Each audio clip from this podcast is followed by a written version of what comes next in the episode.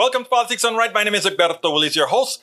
Thank you so kindly, all of you that are here early on time. My beautiful, beautiful PDR posse. How is everybody doing? How is everybody doing? I hope you had a good weekend. We had a lot of news over the weekend, mostly what again? From Exacto Mundo, SVB, Silicon Valley Bank went under. We're going to talk about that. Anyhow, who's in the house? We have El Senor Michael Rutnin. Welcome to the show, Michael. Bruce Pollard is in the house. Breach MCP is in the house a second time. We also, and Bruce a second time. We also have Alistair Waters in the house second time. How you doing, our beautiful Alistair? You have the kiddos with you. I love that. I love my some kiddos as well. You know, let me tell you, we used to have this thing in the house where we would say, we are a kid friendly house. In other words, we don't mean they can, we still have stuff that can break and all that. That's what I'm talking about. But, you know, a lot of folks, when they go over to homes and all of that, don't like to have kids around. We like to have kids around. So, I mean, if in our days, uh, when people be like, they're trying to get away from their kid, hell no. We want the kids. We love the kids. We have fun with the kids. Anyway, Alice Dove, how you doing, beautiful? Hello. Love you too, Alice. Love you too, my dear love. E2247 is in the house. How you doing, E2247? We also have, para ver, para ver, para ver, Melanie Keelan from Barcelona, Spain. I love, I love to say just Barcelona, Spain because we have somebody overseas, as well as Paul Fleming from ATL. Whoop, whoop. How you doing, Paul? Nice to see you here, my brother. Uh, who else we got in the house? I think I called out AVQ already. AVQ said, had some minor renovations done in the mornings the last couple of days. New fi- light fixtures, paint, windows, all sorts of sleepy right now. You've been working your butt off, Michael. Had some, uh, I'm glad to see that everything worked out perfecto mundo for you. Uh, yes, daylight savings only made my sleepiness worse. I was wondering why I was so damn sleepy. You're so right. It's because of daylight saving times. You know, with everything automated, it is like it doesn't happen, but the body, you can't fool the body. You're absolutely right about that, Michael. Uh, also, Michael says, so when will Sunshine Protection Act eliminate daylight saving times be passed and enacted? Let's call our Congress people and tell them do it. Let's keep it here permanently. That way we have more sunlight in the afternoons. So what if the kids go to school in the dark? They love it. They're sleeping anyway. So, and my daughter didn't mind the dark at all. And I don't think a lot will. Lee Grant is in the house. How you doing, brother Lee? Lee, you said something today at KPFT. You know, you and I have to go get some coffee. We got some talking to do, brother Grant. We really, really do, sir. We really need to go have uh, a cup of coffee together. Maybe me, you, Bruce, and uh, and and you, me, Bruce, and uh, who else here is in town? And uh, Alistair and King Masestaki. Uh, I see. I don't see um, Eric in the house right yet. All right. Who else we got here? Brit says, Egberto, what is what I was showing you before? Neighbor was uh, uh, was neighbor was there and friend lives there. Unbelievable. Myrtle Beach resident shot by mass pollen. And I saw the picture that you showed me. And you know what? Let me put the picture on the screen. Here is the deal, Bridge. That's how my car looks. that is how my car looks. Let me see if I can blow it up a bit so people can see a better picture. Let's see if it allows me to blow it up. Ah, no, it doesn't allow me to blow it up. It, in fact, it went, it went berserk when I tried to blow it up. It, I hope it doesn't hurt the other stuff. Let me, let me, let me close that. No, I'm not going to, I'll wait and see. But anyhow, it turns out, come on, stop it, stop it, stop it. Let's see if I can close that. Uh, whoa, there's something with that page, young lady. It's, it's kind of spinning and spinning. I hope it doesn't take too much CPU. Anyway, uh, that's a picture that Bridge wants you to see on the screen with all that pollen that's really messing with us all. And by the way, it has a whole lot of ads on it, and I think that's what's taking all the CPU time. That's probably why it just can't finish. Let's see if I can close her down. Hey, I got it closed down. I got it closed down. Great. Won't crash my system or won't run the risk of crashing my system. Anyhow, folks, we have a great show for you today. Let's go ahead and get started.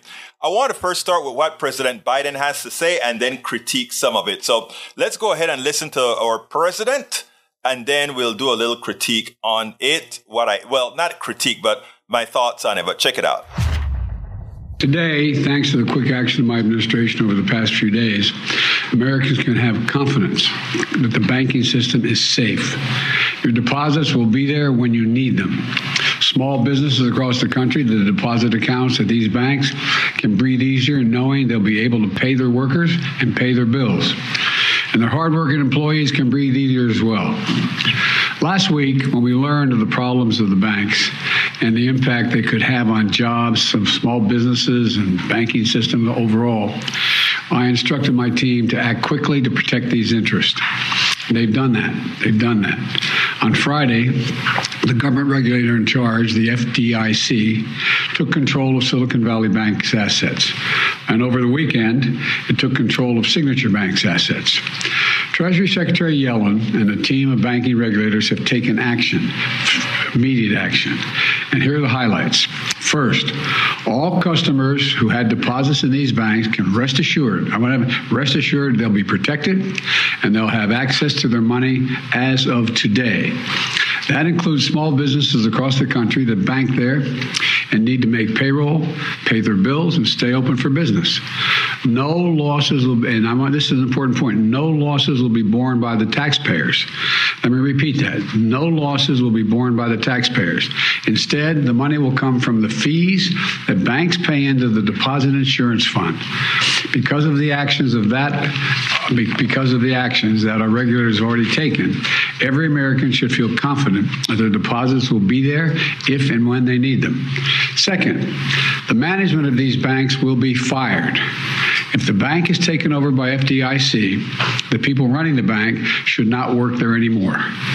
Third, investors in the banks will not be protected. They knowingly took a risk, and when the risk didn't pay off, investors lose their money. That's how capitalism works. And fourth, there are important questions of how these banks got into the circumstance in the first place.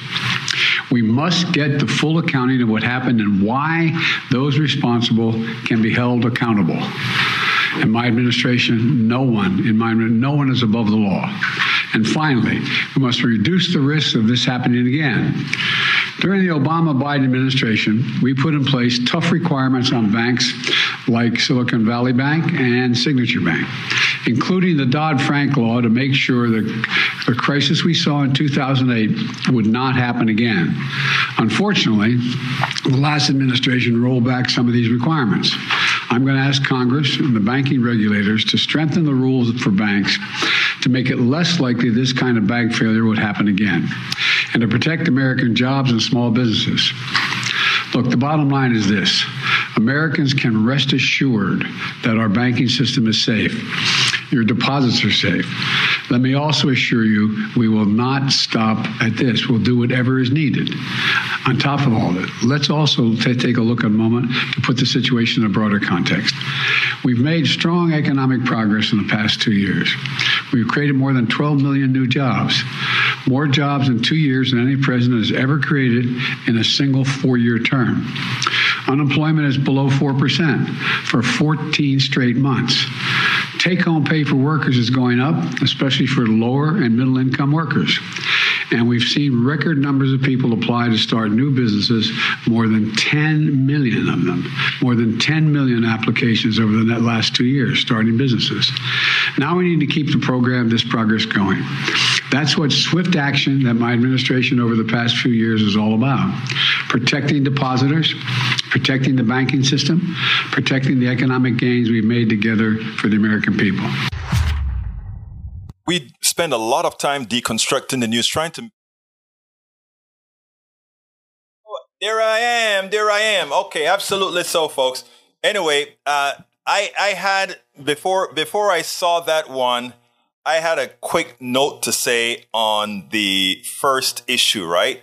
Uh, when when I heard that, and here's a TikTok. I put it in a thing here, but I want to play the TikTok that I did. I'm trying to I'm trying to increase my TikTok channel because I'm going to start doing lives on TikTok as well. But anyhow, here's what I had to say. Let's see if I can get it started. Billions in the Silicon Valley Bank. Oh, let's see. Oh, there. But you know what? We are going to make them whole. The FDIC is going to pay above and beyond the $250,000 per account to make every account holder whole. And also these banks will be able to borrow at the what the market value was of the bank before it actually crashed.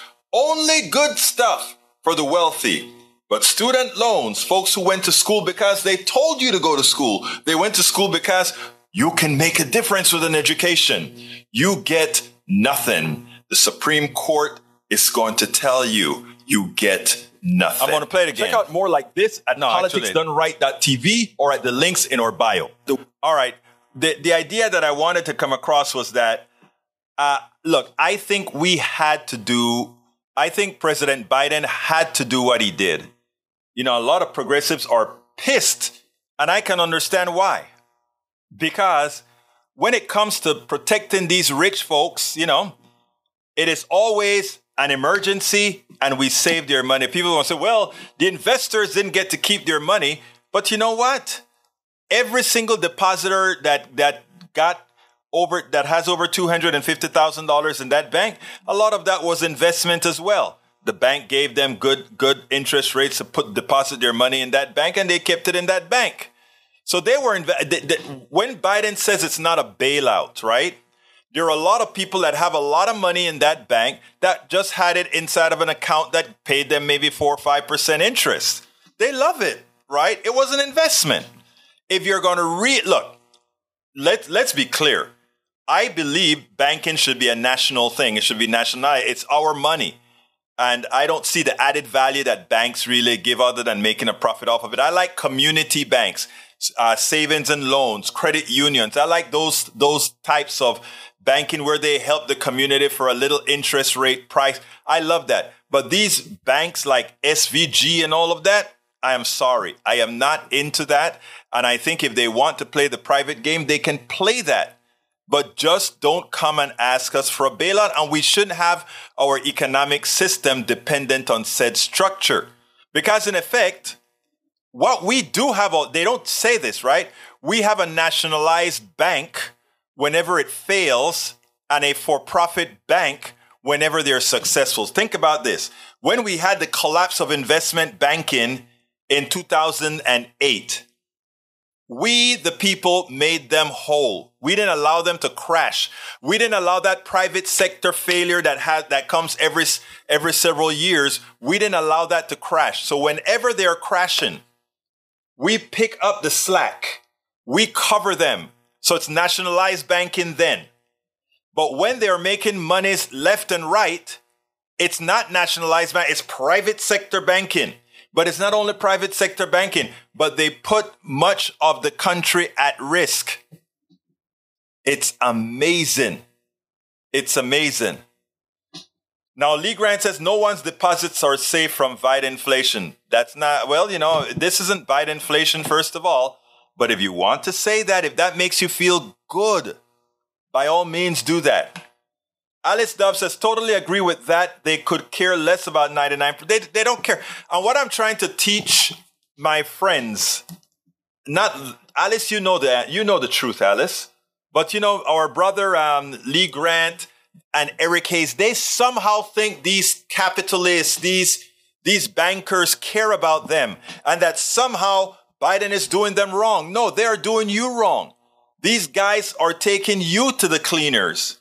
And until you learn that and, and stop thinking that someday you could be them or somehow you are on the same level, you know, with these guys, that somehow they care. Until you get away from believing that fallacy, they will continue to take us to the cleaners over and over again and then try to give you propaganda that says it's Biden's fault. I mean, you have to, we have to at some point start thinking with our own minds and not being influenced by those externalities. Until then, you guys are a hindrance to progress. You are a hindrance to progress until then. All right, I've got a second video. The second video is the hypocritical. It, it says something to what I said, and it's Joe. Uh, let, let, let's put it this way. It turns out that in Silicon Valley, these guys have a libertarian streak. They want government out of everything until they need government. Check this out. We'll take it on the other side. Just as there are no atheists in foxholes, right. there are no libertarians in in, in business uh, when when there's a run on on banks. And how fascinating that again, you there are people in Silicon Valley who love flexing their libertarian muscles anytime they get a chance to squawk about it. And yet they're the first ones to ask for government handouts, government assistance. And when there's a bank run, they're the first ones to be asking for intervention.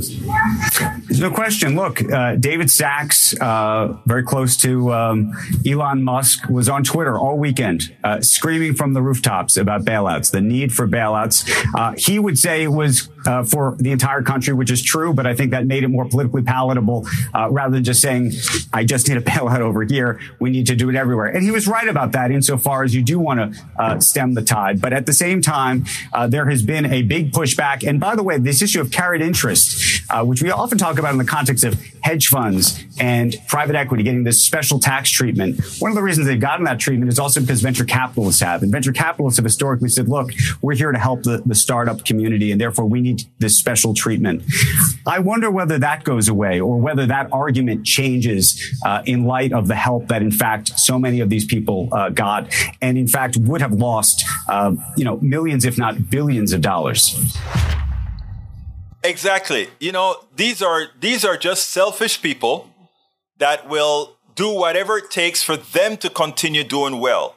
But as far as you are concerned, and for all of you in our chat, for all of you on our podcast that are somehow defending these these guys that constantly put us through these derangements over and over and over again.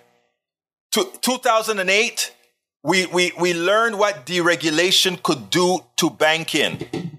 And we repeat the same thing over and over because they keep buying these politicians and we get the neoliberal Democrats and the Republicans to constantly go for them. It, it, and, and then we have those who are helpful because they refuse to think things thoroughly, like our brother Eric and others in our chat on the, on the libertarian or conservative side that allows these fallacies because they make you believe that someday you will be a part of the clan. Someday you will be a part of the team because there will be, you will be invited. The truth of the matter is that's just it. Nobody makes it unless they're invited. And you know what? Bruce is, is more right than he believes when he says uh, uh, money grows on trees. It's not only that it's made of paper, which grows on trees, of course, which are the trees, but also money can be created and destroyed at will. Money is just an intermediary.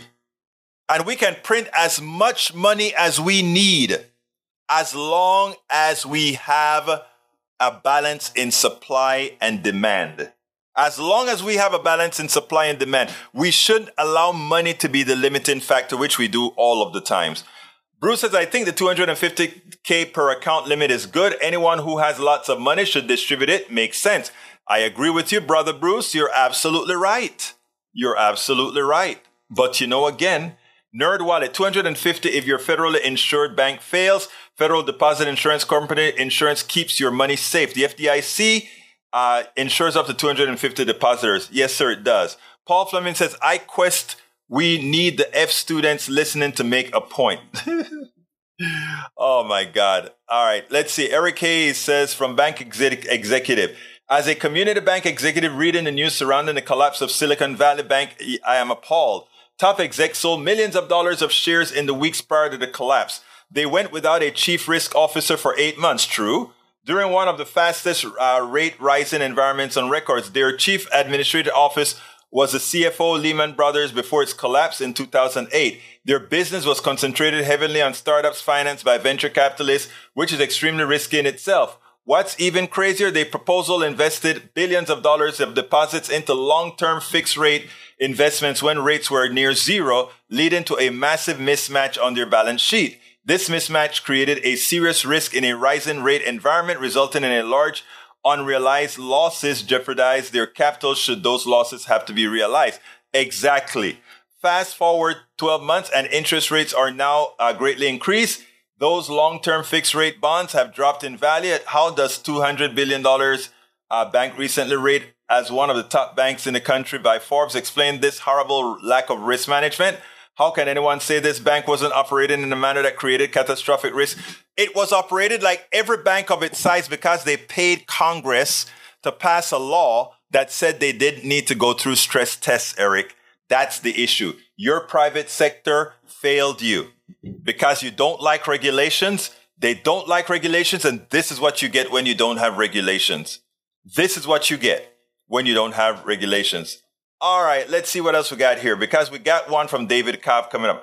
Money is fake. If anyone uh, can explain fractional reserve banking to me in one sentence, I'd be stunned if the plan, if the explanation wasn't they conjure it out of thin air. That's where money comes from, out of thin air. It's on a balance sheet. That's it. So when people talk about printing money and we can't afford it, it's not true at all. We just need money as a conduit. If money has products to find, you don't get inflation. If you if it has products to find and we prevent the gouging of the plutocracy, there's not a problem. It's a fact. Anyhow, folks, let's go ahead and go to David Cobb. I think you guys are going to like this one. It explains much. This is uh, my brother in crime of many projects that we've done together in the activist world. Welcome to one more edition of Politics Done Right. I'm Egberto Willies, your host. Today we have a very, very special guest.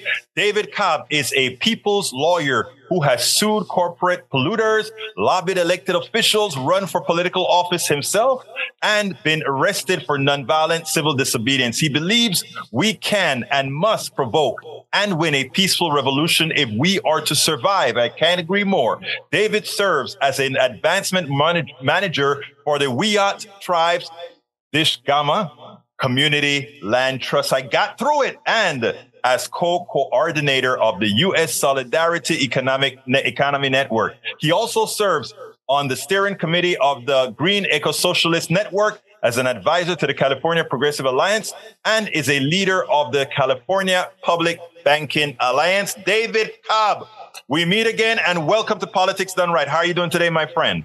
I'm very good. Hello, Egberto. It is such a pleasure to see you again and reconnect with you because the one part of the bio that you didn't mention is that you and I helped to co-found Move to Amend, the, the nationwide campaign to, to amend the U.S. Constitution to abolish in its entirety the illegitimate and court created idea that corporations are persons with constitutional rights. But you know what? We didn't quite get the 28th Amendment out, but we sure got awareness out there. And it's still, people are still working on it. And you know what? We started it, brother. 62 Congress people have uh, endorsed that uh, uh, House Joint Resolution 48. I'm very proud of the work that you and I and others did, Egberto. Absolutely so. But anyway, it's great. Let me tell you, it's great having you here. First of all, before I go into the Decolonizing Economics Summit, tell me what you've been doing. Tell me what we need to know because David Cobb has always has something to say. Well, Egberto, thank you for that invitation. And I am going to uh, take a step back for your viewers and listeners to really anchor how I am seeing this moment. Because you see, we are in a historic conjuncture, right? Like, uh, it's important to understand, Egberto, that 99 times out of 100, if you really want to know what is likely to happen today, just study yesterday. Right. And if you want to know what's going to happen tomorrow, study today, because that's how history moves in patterns. However, one in a hundred, right? Like those conjuncture moments are where there are tipping points, when there are opportunities for great change. Mm-hmm. I believe that we are in the beginning stages of a profound conjuncture. And it's not clear exactly which way it's going to go. But I want to say what I see happening, and that is we are in an ecological crisis. It's not coming, it's here and getting worse. And we are in an economic crisis. It's not just late stage capitalism. We're literally living in end stage capitalism because not only are are, are the transnational corporations and the way the political economy operates consuming and destroying Mother Earth faster than she can replenish herself. That's existential in and of itself. In addition, and deeper still, Egberto, with automation, technology, robotics, the entire political economy is being restructured, whether you like it or I like it or Donald Trump likes it. It's being restructured in the at the same level of the 1930s when the entire economy of the entire global north transitioned from an agrarian society to an industrial one. Mm-hmm we are in another level of transformation like this. So it's an ecological crisis. It's an economic crisis and it's also a political crisis. And the political crisis is because the current system cannot handle and accommodate everything that's happening and can't do what it's designed to do. And what I mean by that is this political system was never designed to solve white supremacy or racism. Mm. It was never designed to solve settler colonialism. It was never designed to solve economic injustice. In fact, it was designed to protect those things. What I'm saying is this, Egberto, to you, to your listeners, to your viewers, be clear. Fascism is emerging now because the political system can't do what it's designed to do, which is merely maintain order. So an ecological crisis, an economic crisis, a political crisis, all convening at the same time. We're in the early stages of systems collapse. And I genuinely believe in the next 10, 15 years, will, it will become clear whether the dominant paradigm is going to be some version of eco-socialism and an indigenous worldview or some version of fascism. I wish that there was I, that I didn't in between, yeah. Clarity. I just don't see it, right? Like it's like slavery, eh, Egberto. Like like the, the, there are some things that just can't be accommodated in the same space, and that's why fascism is rising. And I'll end with this. I work like I'll have these kind of conversations with you, and I'll use certain words. But you've seen me, Egberto, in pool halls and bowling alleys. I can have this same conversation with a high school graduate or even dropout who's a construction worker who looks like me. I'll use a little bit different words, but I can communicate the same idea about how the boss man's got his boot on our neck. I believe, just like I know you believe, because I've seen you do it, take people who have a knee jerk reaction and by listening to them and talking to them, find the common ground to bring them into our way of seeing the world. That is why you will always have a platform, not only on Politics Done Right, but on many other platforms, because whereas many would make what you stand for uh, somehow the, the, the, the, that person outside of the norm, the reality is you are the norm. We are the norm. We are where people are right now. It's just that it's not clicking. Just like you said, the system is not able to take all these ideas together. It's the same thing. They're not able to put what we are, they, they just can't believe the things that you are saying is where we really ought to be. And when that comes to pass, then we're then we'll see the change. So my my expectation, one of the reasons that I am doing this, and I'm sure it's why you are doing what you're doing as well, uh, David, is that we don't believe in hope. We believe in making what's going to happen happen. What needs to happen happen. Eh, that's exactly right. Like, look, uh, like hope or optimism that is just in your head uh, is vacuous and sugar coated nonsense. Nothing. Right? It means nothing. But I'll tell you this. Look, uh, it's like this theory without action is just contemplation. Right. But action without theory is just doing shit. Right. Right. Like what I, what I love, ta- what I love talking to you and people like you is let's have an understanding of the ecosystem, what's actually happening so that then we can make a plan and do our best to implement it. Understanding that we're going to have to make corrections along the way, right? There's a great line in strategic planning that goes like this. Strategic planning is everything. The plan means nothing. Right? Because absolutely you, so. You, you have to be thinking about like strategic planning is okay, when this happens, this happens, this happens, this happens. But as soon as you put it into practice, reality sets in and, and things begin to change. But if you have trained yourself to be a strategic thinker, you can accommodate that. That's the difference between a theory, practice, and praxis and a willingness to adjust your theory based on what your real world practice is showing you and being willing to adjust your practice based on, oh, I had some assumptions, but then when I tried some things, I learned some things that's why I always enjoyed going to your symposiums as well, where where you where where you became a speaker because you have a way of putting the giving things context. I love that. You give things the important context that they need. Now, David, tell me a little bit about decolonizing economic summit. Yes, I, you know, thank you for asking, Egberto, and I hope that you and your listeners will come. It is happening April 20 through 22 April 22, of course, is Earth Day this year, uh, but it's online and it's completely free. Just go to decolonizingeconomics.org or decolonizingeconomics.org and you can find out uh, more about it. We would love to have uh, and I beg your pardon, Decolonizing Economics Summit. Oh, I'm going to have the link. Don't worry about it. It's going to be okay. in the blog. Yeah. Perfect. So decolonizingeconomicsummit.org.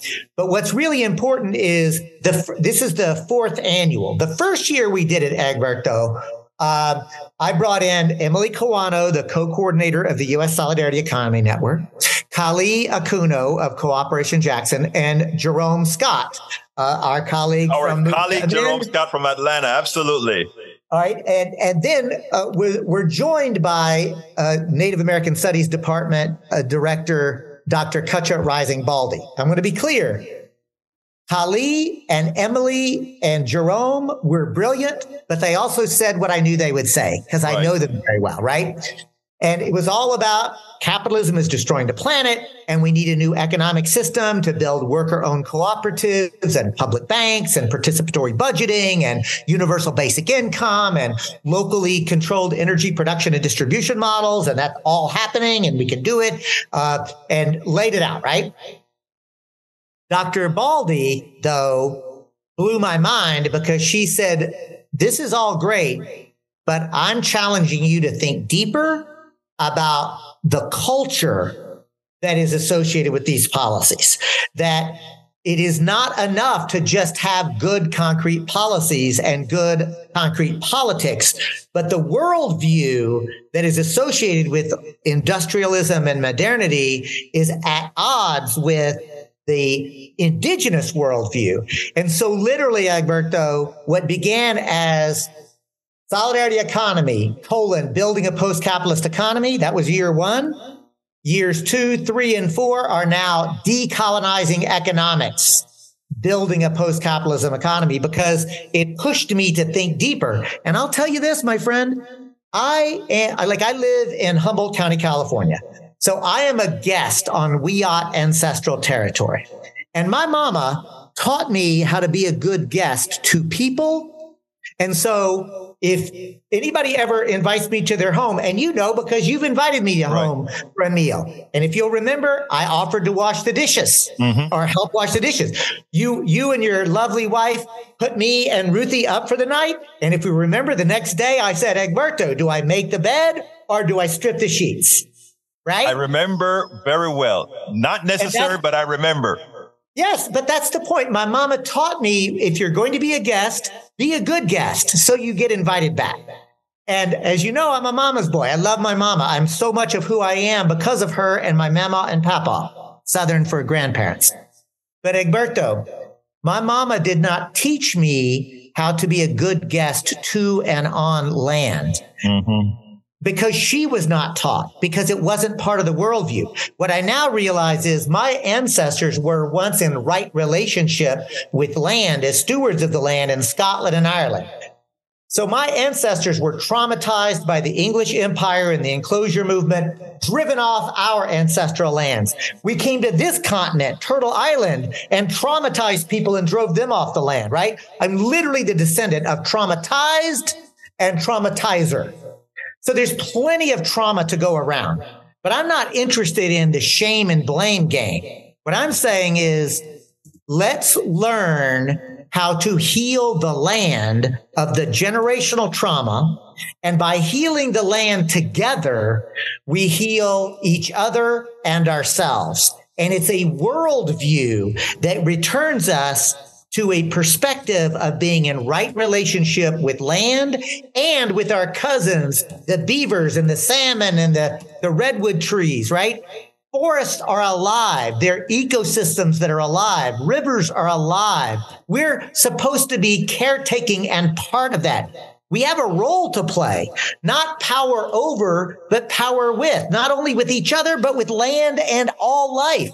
It's a worldview, my friend. And so for listeners and viewers and readers, if this is resonating with you, come to three full days where we explore with experts who are actually doing it, decolonizing restoration, decolonizing the law, decolonizing the media, uh, asking ourselves, how do we make land back real? How do we build a movement to combine public banking and participatory budgeting and worker owned cooperatives all together to democratize the economy? How do we confront racialized capitalism that has separated us and how can we actually bring people into this movement who may not agree with everything that we're saying, but understand that it's actually a circumstance where the ruling elite are laughing all the way to the bank when they're able to get us arguing amongst ourselves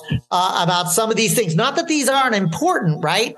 But at the end of the day, there's nothing that makes the ruling elite happier than to see so-called left and so-called conservatives battling each other when we have no power. I love that like you would not imagine. I have people in my chat, even as as as yesterday said, Egberto, I had this. This one really got to me. Um, uh, because I always end our chats with "Love you all, thank you all," and he said, what a, a, very conservative and he tries to be obnoxious in the chat but he is at every single program five days a week sometime twice on monday wednesday fridays when we do on air. And he says one he once said egberto what do i need to do for you to hate me? What do i need to do for you to stop loving me? I looked at him and i said the following. Let me tell you if i allowed that to happen the plutocracy wins because that is their goal their goal is for me to let you get me so pissed off for for me to create that we can't get together and make that change that you talk about. That change of decolonizing everything depends on us forming coalitions that last, permanent coalitions. And that's what it's all about, David. I love the way you actually articulated that because that is what's important. Your left brother, your right brother, all of these guys have got to stay working together. Like you said, you can go talk to the guy who, and you did that. I'm going to do it now. I can talk to this or I can talk to that. So, Egberto, uh, there's a great quote from a, a, fantastic American who does not get uh, enough uh, play. Booker T. Washington mm-hmm. famously said, I shall allow no man to belittle my soul by making me hate him. There you go. I love that. I, you know, I didn't know that quote, but I love that quote. Didn't know that quote. So, anyway, let me ask you something, um, David. How do we get there? Well, that is a great question, Egberto. And what I say is vision, goals, strategies, tactics, right? The how do we get like, and I, I want to say with clarity, the vision is what is the, what is it? What is the world that we want to live in? The goals are what are the achievable concrete benchmarks that put us in a position to be able to achieve one or more of our goals. The strategy is the plan to achieve the goals. The tactics are the things that we do that are in service of our plan to achieve our goals to put us in a position of uh, our vision. So many times when humans say, especially Americans, oh, we're going to have a, a, a conversation about strategy, really all they mean is let's just talk about tactics and timelines. Uh, what I'm saying is, I do have a vision, I have goals, I have strategies, but the how we get there is you have to have concrete plans that are A, B, C, and D that are very clear that you take those steps. And then you have an idea that, well, I think FGHI is going to look something like this. JKLM is a little bit further. So this idea of being willing to take the steps that are very clear in front of you, as our friend Jerome Scott says, make it happen, right? That's literally what he has on his uh, email signature. Make it happen. So I'll tell you this. I know that I can have conversations with people who are principled, who don't share my ideology, my principles, my values. I can have those conversations, but I can't really make plans with them because they have like different goals that they're trying to achieve. Doesn't make them my enemy. Like uh, some of them are my enemy, just to be very clear, right? Uh, there are fascists out there. Mm-hmm. They are at like I, I, make no mistake about like who they are. Mm-hmm. But I'll tell you this: the way we get there is by putting into practice our values with policies that make sense and we make people's lives better. There's a great philosophy uh, uh, called non-reformist reforms. Those are reforms, yes, that make people's lives better, but they're they're not merely reforms. They're designed to build participatory processes. They're designed to undermine the logic of white supremacy and heteropatriarchy and settler colonialism and capitalism. And the way I think that we do it is that we show, not tell, but show people, hey, if you join a worker owned cooperative you'll make more money you'll you'll have more control over your own time your own mind your own value you'll empower yourself you're going to be happier following us. It's amazing because a lot of that has some cliche note that cliches that we mentioned that we had before. Lead by example or simply uh, you, you not only lead by example but actually show what's actually occurring is better for you. And and I tell you what, uh, bees or the bees will gravitate to the honey or, or, or whatever would gravitate to the honey. They start to see good things happening. That's where they'll go. So, I mean, I, I love the concept. Now, do you have a blog post or a, or writing anything on uh, yes, the strategy, tactics, and that sort of stuff that you spoke I, about? I do. I, I, do. And one of the things that I want to make sure to lift up, because I know we're coming to the end of our time together, Egberto, the other thing, and I know that you, as somebody who understands electoral politics, is important, but you're also not an electoral fetishist, right? Right. Absolutely. Understand, not. like so many people, Egberto, uh, think, oh, I want social change. So they either say electoral politics is the only thing that matters because that's where you elect people and that's where the decisions get made. And movement stuff, whatever, that's just, that's whatever. But elections are where it's at. Or the other group will say, if elections could change anything, they'd make it illegal. You're a chump to deal with elections. Social movements is the only thing that's ever changed anything. Egberto, they're both right, which means that they're both wrong. This either or approach to mm-hmm. elections or movements is a false dichotomy. We need social movements that also engage in electoral politics. And my friend, listen to what I'm doing in Humboldt County. It's called the North Coast People's Alliance. I'll drop the URL into the chat for mm-hmm. you so you make sure it's in the blog and, and on the video. What is it you ask? Why, it brings together progressive Democrats and Greens and socialists and declined to state to say, we're not going to fuss with you about whatever party affiliation or party label you have. What we're saying is from the bottom up, a commitment to racial justice, environmental justice, economic justice, and a commitment that if you want to, as an elected official or a, a, a candidate for office, if you want our support, you have to not only check the, these uh, policy statements, you've also got to make this pledge. I will not seek, nor will I accept corporate contributions. So what I'm saying is when we have that level of agreement at the bot from the bottom up in a popular way, I don't care if you're registered Democrat, registered Green, registered Socialist Party, or registered uh, declined estate. I can roll with you. The North Coast People's Alliance is a way to build a truly transpartisan progressive unity. I love that. I love that. Well, you know, uh, we are coming close to the end of time, uh, David, and uh, take as much time as you want to give us a closure to you know, enrich us. And, and, and by the way, I want to, I want to get that blog on the stra- strategy, tactics, etc., etc. Yes. And uh, what I'll say is this, my friend. There is a chapter in a new book uh, coming out that Kali Akuno uh, uh, uh, uh, authored and co-edited, and I wrote a chapter for it. I'll give you a link uh, to that Excellent. entire book, and you can use as much of it or as little of it as you like. But here's my final thoughts. We are in a historic conjuncture. If you ever wondered what you would do uh, during 1930s Germany, or if you wondered what you would do during the American suffragette movement, if you ever wondered what you would do during the American Civil War or the American Revolution, ask yourself what you're doing now. Because every one of those that I just described were historic moments that are at the same level of the historic moment that we're in. We can't just talk about it. We've got to be about it.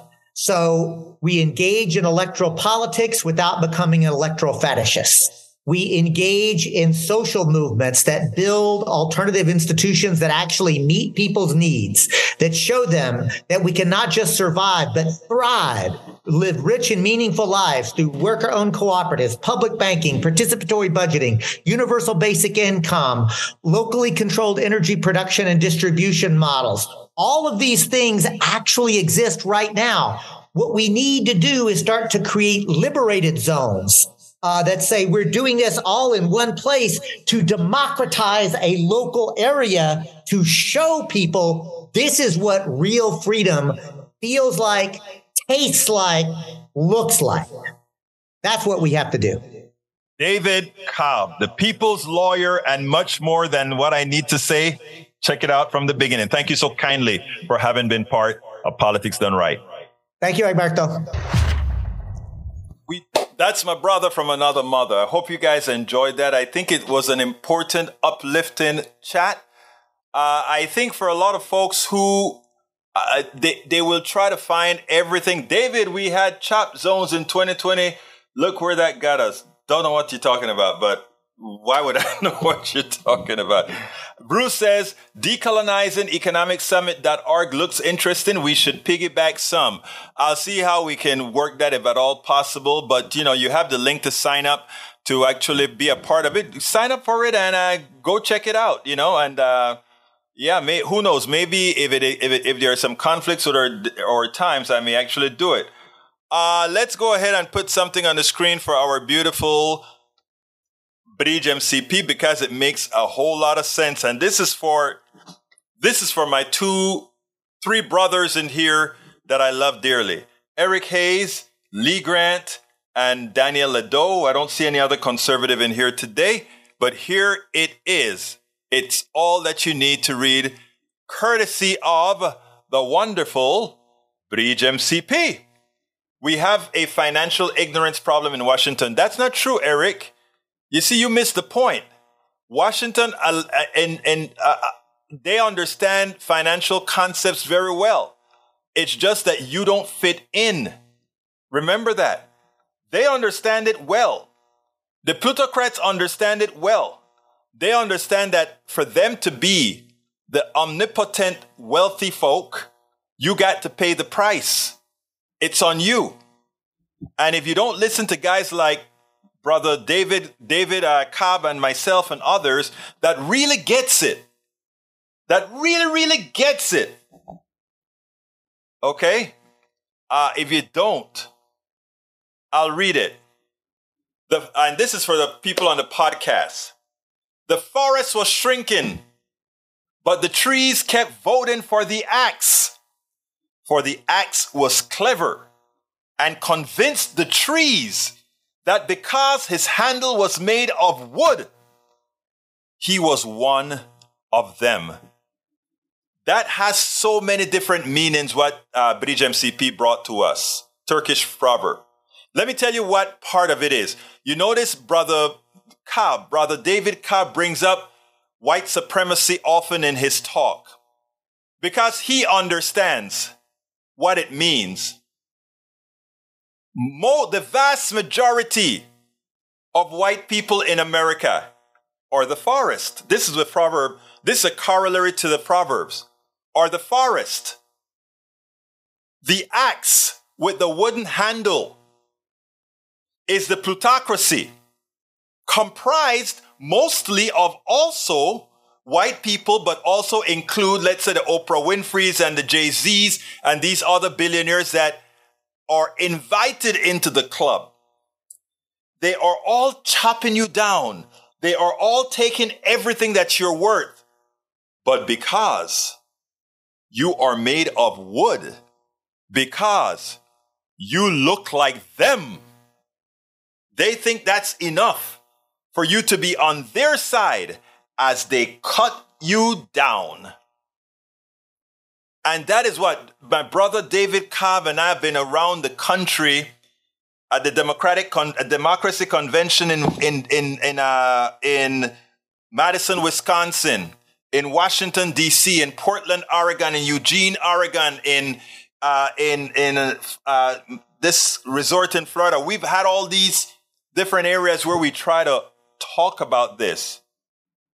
So understand that that proverb is much more intense than just its words. It's about tribes. It's about deception within and without tribes. And it is something that teaches me what I want to preach. One tribe. You are all my tribe. I am all your tribe. Okay? That's what it's all about. And you know what? It hurt. Let me tell you now, uh, Egberto, yes, exactly what it means, and see what Lee and Daniel says. Uh, no, no, no, no. Lee, it hurts Lee and brother Daniel and, and Eric because it's true. And when, and they know it deep inside, deep in their hearts. They know it's true. They know it's true. They know they're being used, but think about it. It still gives them that shred that just maybe because of how I look, just maybe I get that cut of above treatment. I get that cut of above financial advantage. I get that. But again, the system must keep eating and eating and eating, and it eventually eats you all, as it has already eaten many. I mean, Breach, I, I, I have not seen that proverb before, but it spoke to me as soon as I read it. And the reason I hadn't read it out loud before, I was just digesting it. Egberto, they don't just you didn't know you were a homophobe. Exactly. Exactly, Breach. And what happens is when the light goes off, right? You have to choose. Now, there are a lot of people that, that choose to live in willful ignorance, right? There are a lot of people that choose that because it is easier around their friends. It's easier to tell their friends, I've seen the light. When I stopped being a homophobe, again, I'm from Panama, I'm black, and I'm Caribbean, I'm Latino. Three diseases that gives you that homophobic culture. Do you think it was easy when I had to confront uh, the, the, the churns that I get when somebody was saying that that F, why are you messing with that F guy? And I had to say, you don't speak like that because they are just as good as we are. There's no difference between those two. You know how difficult it was for me to break that, that culture when I saw the light? And I have to say, you won't do that here. You know how tough it was being a, wrong a whole lot of men and saying, you won't treat women like that. You won't do that. You know how when I when Chris Rock went and gave his still and I come out and the first thing I said, I love Chris Rock's piece, but he was harder on uh, uh on on on uh, Pinkett Smith, Jada Pinkett Smith, compared to how he dealt with uh, with uh, with Will Smith. It takes growing up. It takes being an adult. It takes growing. And after you've grown, then you can talk. Now, when others don't, I just, you know, continue treating them as you, you should, right? They're children. And what you don't hate on children, you assist children to learn. You don't hate on the sick, you assist the sick. You don't hate at the psychologically impaired, you assist the psychologically impaired.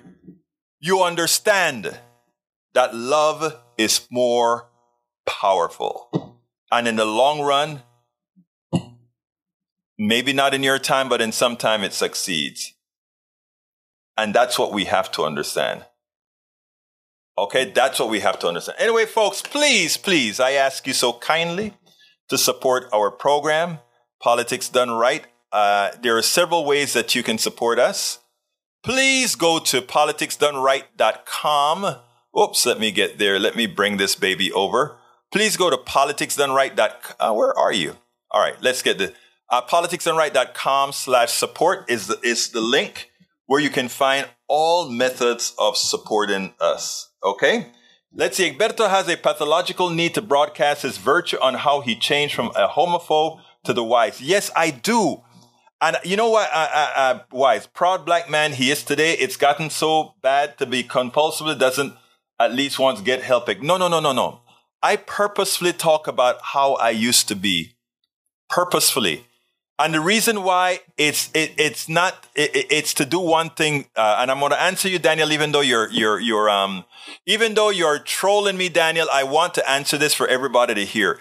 I constantly talk about having been a homophobe and having been a sexist. I do it on purpose because I want folks to know that as proud a person as I've always been, when I've failed, I've atoned and it's something that you can fail, you can atone, and you can go on. You can fail, you can atone, and you can go on. I repeat, you can fail, you can atone, and you can go on. And that's what it's all about.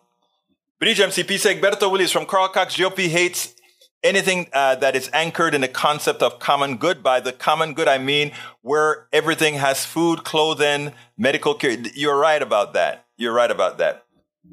I, I don't think it's a mental. Di- well, I know it's not a mental disorder, but I do worry about you, my my good friend uh, uh, uh, uh Daniel Lado. Anyway, please support us at politicsdoneright.com. That's support dot support, and please, uh, uh, alternatively, if you want to do a quick chain at PayPal, you can go to politicsdoneright.com slash PayPal or you can go to politicsdoneright.com slash patron. We do need a whole lot of patrons. But again, the catch all is found on politicsdoneright.com slash support. We could really use your support to keep this program going. As you can see, we bring good guests in. We do good work. My name is Egberto Willies. This is Politics Done Right. And you guys know how I end this baby. I am what? Out